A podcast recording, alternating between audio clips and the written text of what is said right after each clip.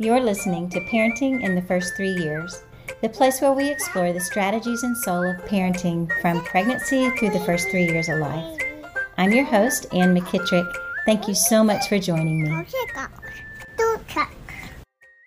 Hey there, and welcome to the podcast. I am so glad that you are here with me. You know, I have a special guest. Her name is Ann Garcia. So we are two Anns talking to you today on kind of a scary day, and we're talking about kind of a scary subject, and that is money. And today is Halloween. So thank you, Ann, so much for being here with us. Thank you for having me. So you've written a book. It's called How to Pay for College. So why don't you tell us a little bit about your book and why you wrote it? Yeah, I'm a financial advisor, and I'm also a parent of two kids. And I noticed early in my career as an advisor that I was talking a lot to two groups of people. One group was parents who couldn't figure out how to fit this gigantic expense called college into their budget and all their other financial priorities. And another one was young adults who were recent college grads and were struggling with really just the basic building blocks of their adult financial lives, whether mm-hmm. it was saving for retirement, trying to buy a home, in some cases, even just, you know, having emergency savings because they'd taken out so much student loan debt to try to get their education. And that was really overwhelming them. Yeah. And really dictating all of, all of their choices as adults. Sort of realized if I could help that first group, you know, those parents who are trying to figure out how to pay for this, then I might see less of that second group. And, you know, again, as a parent myself, I knew this was something that I needed to know right. as well. So I dug into the topic, started writing a blog about it. That led to the book and a website and an online course and, cool. and, and loads and loads of families that I've worked with over the years to come up with good financial plans that help their kids get a great education. Yeah. And that doesn't knock all of their other financial and other life goals out of out of reach. Right. It all feels so familiar to me. You know, we had three kids that were real, right close together, and they all chose out-of-state colleges. And because they were so close together, there were just a lot of years of really heavy expenses. It was quite crunchy for a, quite a while. And so, you know, we're talking to parents of infants and toddlers. Birth to three is this podcast. How can you even know how to be thinking that far in advance when you have babies and toddlers? What do you, what do you say? Yeah, well, I think I think when you have young kids, that's a really great time for for the parents to get on the same page about where college fits in their, you know, both in their priorities for their kids and in their priorities for for their money. You know, some parents are like, absolutely, our kids are going to college, and I would say, you know, if you have two parents who both have graduate degrees, the likelihood that none of their kids are going to go to college is pretty small. So I think that's a reasonable expectation. You have other families who say, you know, I want to make college available as one of several choices mm-hmm.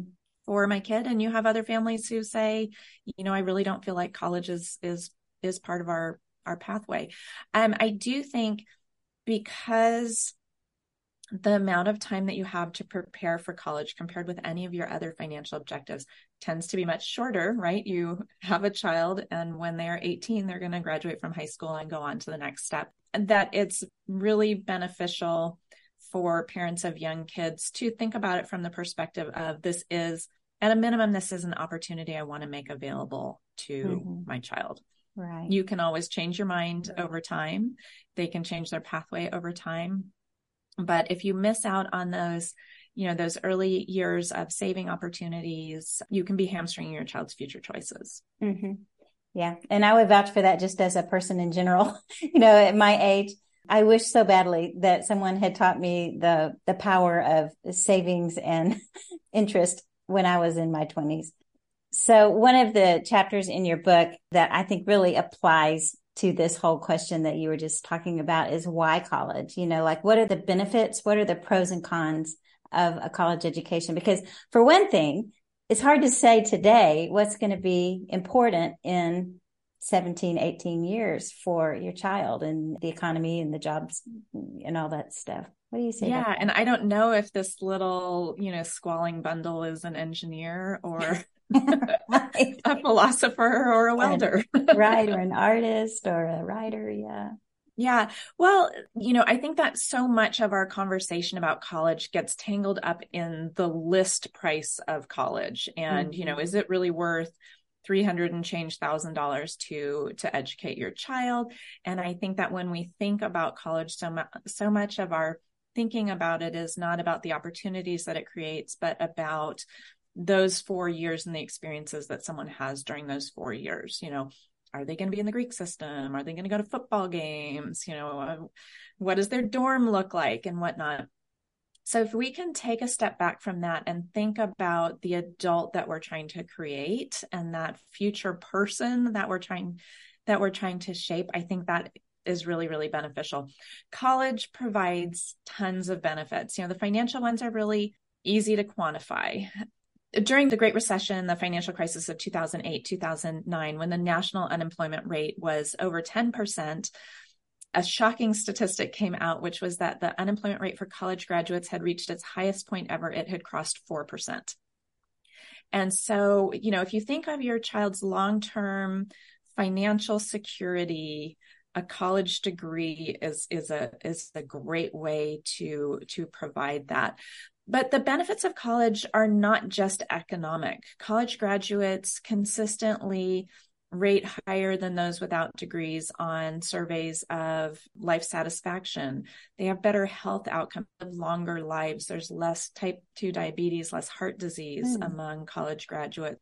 It's just, just a t- that I was really surprised by is college graduates and less likely to divorce than those without a degree. And I know that for a long time, people have thought, you know, the economic stability that a college degree provides might be a disincentive to, to marry, but in fact, it is the opposite. So when you're thinking of that future self that you're trying to create, it's probably a self that has at least a few of those attributes, you know, the economic stability, the personal stability, the good health outcomes, the higher life satisfaction. And so, and so college is probably an outcome that you want to at least make possible.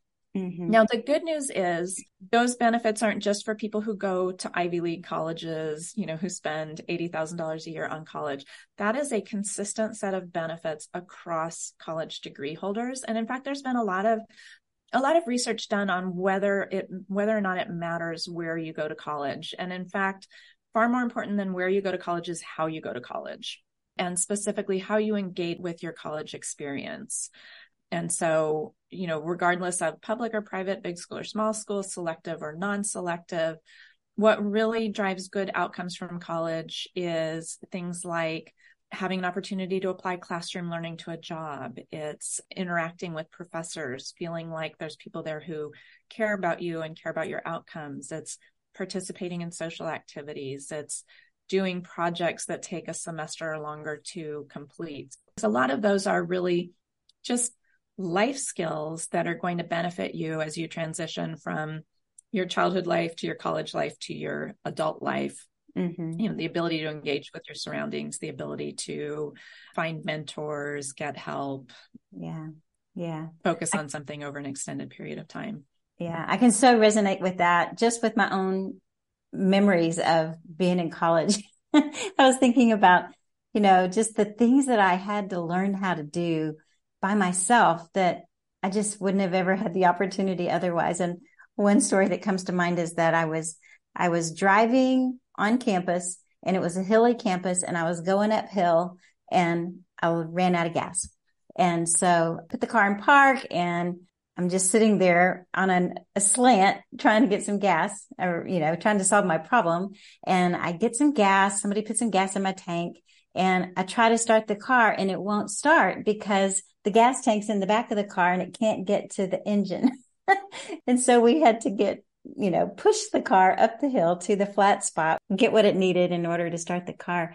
But I would have never had that experience staying at home, not, you know, staying in flat Texas because we just don't have those kind of problems. And so I think that on your feet problem solving of going to a different place for college is probably one of the most beneficial things for a kid is just having to figure out life, you know, how to, how to eat, what to eat, all those kinds of things. Yeah, yeah, absolutely. And I mean, for a parent who's staring down the barrel of this very large expense, it, it can be tough to justify from the perspective of, you know, it's great to learn how to clean out the lint screen in the dryer and how to, right. you know, live with someone who might be disagreeable a large chunk of the day. Right. So that's why I think it's it's that also helpful really to look at. There's some, money? you know, there's some. Those are huge, but there's some, you know, some other benefits um, above and beyond that that maybe are slightly more slightly more quantifiable. Exactly. But you know, the great news about it is, like I said, those are available to graduates of any college, and you can yeah. literally go to college for for any price. My son has a friend who just finished her degree for zero dollars. So she did two years of free community college. And then she was working at Starbucks, and Starbucks has a tuition partnership program with Arizona State. So she finished up her degree through Arizona State's online program and literally paid zero dollars of wow, yeah, of tuition. So, so college is out there at a whole lot of price points. So, you know, the fact that you are never going to spend three hundred thousand dollars to educate your child should not be a reason for you to say, my child isn't going to go to college. Yeah, yeah. That's a really great point. So tell us how you help families plan for the future, even when they're in this stage of life when there is not an extra dollar to be found, because diapers and formula and childcare and all of those things take every every bit you've got. Yeah, it's tough to carve out an extra dollar when you have a young person. You know, I always recommend that even if you don't have that extra dollar, that you set up a five twenty-nine college savings plan for your child at a very early age. Now, five twenty-nine is a dedicated education savings account. It has several tax benefits. Many states will give you a state tax deduction for your contributions. And then the growth in the account is tax-free. And then taking money out of the account is tax-free as long as it's used for qualified higher education expenses. And in some places, it can be used for private K through twelve school. Hmm. One of the great things about five twenty-nines for, for new parents or parents of very young kids where you're in that really tight financial band of having of having a young one is almost every five twenty-nine has a tool called a gifting page. Mm. And if you have ever said to people, stop giving my kids toys, we don't want any more toys, your five twenty-nine's gifting page should be your best friend, because that's an opportunity to say, hey, instead of toys for this birthday or Christmas, how about contributing to our college savings account? Mm-hmm. And then that person can make a contribution directly into that account. And so, yeah. so even if you are yourself not in a position to be contributing, that's a great way to start building up some savings. Because what you'll find as your child gets closer and closer to college is the more savings you have, the more choices they're going to have for mm-hmm. where they, for where they go to college. And so the sooner you start saving, as you were saying before, you know, the power of savings and compounding, the sooner you start savings, the more work your money does. Mm-hmm. The later you start saving, the more work you do to come up with the same, with the same amount of, of money. Right. Yeah. But a great, another great thing about five twenty-nines is you can typically set up a very low monthly contribution, you know, oftentimes as low as ten dollars a month. So if you can find ten dollars in your family's budget every month for eighteen years, that's going to result in a nice amount of dollars that are available when the time comes to pay yeah. for college. And in fact, if you increase that amount by five dollars every year on your child's birthday, that monthly contribution, you'd have about somewhere between fifteen and twenty thousand more dollars available for college. And wow. one would hope that at taking five dollars out of your monthly budget yeah. um, every year would be something you could do without a lot of hardship. Right. That feels so comfortable, you know, like it doesn't yeah. feel scary at all. I mean, I'm just thinking if I were a single mom and I had three or four kids, and I'm just thinking there is no way these kids are going to just have to have full rides if they're going to go anywhere. But five, ten dollars a month per child is, is doable. Yeah. Know? Yeah. That's really cool. I think a good way to do it too is every year on your child's birthday, just, you know, spend some time reflecting about what a great year you've just had and how much growth and progress they've made. And then spend some time thinking about the future self that you're trying to create through mm-hmm. your parenting and, and the choices that you make around them. And that's a great time to say, okay, now when I look at my budget, where can I find another five or ten dollars a month right. to support that future self? Yeah, that's a great idea, because even, you know, just what you see and observe in your child every year will just become clearer and clearer and clearer what their interests are and, you know, what their options might be as they grow up, and what their, I guess their desires might be when they get out of school. Well, and, you know, another really great thing that happened a couple of years ago is the Secure two point oh Act passed. And one of the provisions of that is that you can take unused five twenty-nine dollars and, and transfer them over to a Roth I R A for your child. So, you know, people used to say, well, I'm not sure if my kid's going to go to college, so I don't want to start saving right. in a college savings account when they're, when they're a baby. Yeah. You know, with this change, you can really think of a five twenty-nine as your child's launch fund. So mm-hmm. if they don't go to college, you transfer it over to a Roth I R A, they can take that money out and use it to, you know, pay for a car if they need one for their job, yeah, yeah. or over time, take out enough that maybe it helps them with the down payment on a house or mm-hmm. a deposit on an apartment or, right, yeah. or any of those other things. So, yeah. so five twenty-nines are really pretty, pretty low risk for, for families at this, at mm-hmm. this point. Yeah, that's good. So let's say a parent got your own student loans that you're still paying off, and mm-hmm. you have children that you're trying to save for. What's, what's your advice to parents in that case? When you've got your own student loans, your own financial obligations and, and financial obligations for your child, it is tough to balance it, especially because, you know, there's chances are good that there's no, you know, no extra money around and involved. I think the first step for a parent in that situation is look at your options with your own student loans. You know, could you be in an income-based repayment program that would free up some additional cash for you on an, on an ongoing basis?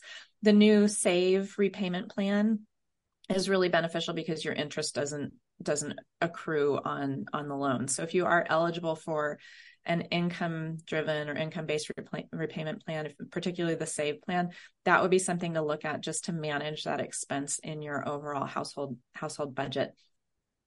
I like to think of college savings being something that you think about in relation to retirement savings. Mm-hmm. I know the say, the saying has often been, you know, save for retirement, not for college, because there are loans for college, but not for retirement. Well, that's how we got over a trillion dollars in outstanding student loan debt. and, and so if you are a parent who is still paying off your student loans, you might be thinking that is something I absolutely want to avoid or mitigate for, for my own child. So again, a roundabout way of getting to my point of this is think of it in, in terms of your retirement savings. If you are not saving for retirement, you shouldn't be saving for college. So retirement savings should be your first priority. If you're saving for retirement, but not maxing out, and in twenty twenty-three, maxing out is twenty-two thousand five hundred dollars into your four oh one k or sixty-five hundred dollars into your I R A if you're under age fifty. So if you're not hitting out, hitting that maximum, then no more than ten percent of what you're saving for retirement should go into college. So if you're saving two thousand dollars a year for retirement, two hundred dollars a year is your college savings hmm. budget. If you are maxing out retirement and you're in good standing on your student loans, and, you know, oftentimes if you're in an income-based repayment plan, contributing more to retirement will help bring your student loan payment down as well, because that's subtracted from your income. Um, but if you are maxing out retirement and making progress on your own student loans, then it's really just a matter of looking at your budget on an ongoing basis and saying, what additional dollars do I, do I have available? But if you're not in that point of being able to save, that's where your five twenty-nines gifting page comes into play. Wow. That you, you know, share that with people who are generous with your kids, yeah. and, and ask them to help you build up that pool of money. Right. I love that idea a lot. It's um, the superpower of five twenty-nines, right? Because there are a lot of people who wouldn't give money to your kid, but they would be thrilled to help support their education. Right. Yeah. And also, like, even just as a, as a person who gives gifts to children, I, I think, well, what do they not already have? You know, what could I give them that they yeah. could really, really want, you know? And of course, their college fund is something they don't know that they want until later on. So maybe a little dollar store, store something to go with would be nice. Exactly. Exactly. Yeah. So we are, you know, at the end of the year here. Is there anything that parents should know about that would be beneficial for them tax wise as they are looking at closing out the financial year? Yeah, well, so since we've been talking about five twenty-nines, typically with your five twenty-nine, if your state offers a tax deduction for your contributions, that contribution has to be completed before the end of the year to be eligible for that tax benefit. So unlike your I R A contributions that can be made up until you file your taxes, typically that um, that five twenty-nine money has to be not just check dated December thirty-first, but actually in the account as of December thirty-first. So make sure that you are hitting that deadline. And like I said, with the holidays coming up, you know, share your accounts gifting yeah. page with people who are generous with your kids. Yeah, yeah. And then if you have the student loans, you know, think about are if you're in an income-based plan, are there things that you can do to lower your income so that next time that you recertify, that'll bring your your monthly payment on those loans loans down as well. Mm-hmm. Good. Well, this is really, really helpful. And I know that people are going to get great ideas about how they can begin this process now with their, with their children. As we wrap this up, do you have any last words of encouragement for those who might be listening about their child's or just finances in general? I would say, you know, in, in general, since we're, you know, since we're talking about college, don't be distracted by the fact that Stanford costs eighty-five thousand dollars a year. Your child can get an education at any price point that works for, for your family. Your job as a parent is to prepare your child for those choices. So, you know, when they're young, talk to them about things that you thought were fun about college. You know, maybe take them to a college football game or an activity at a local at a local college campus, but just introduce this as something that maybe enriched your life, something that you would like to enrich their lives. Keep it not scary and do the things that are in your power to, to build up some savings so that when the time comes, they will have those choices. That's great.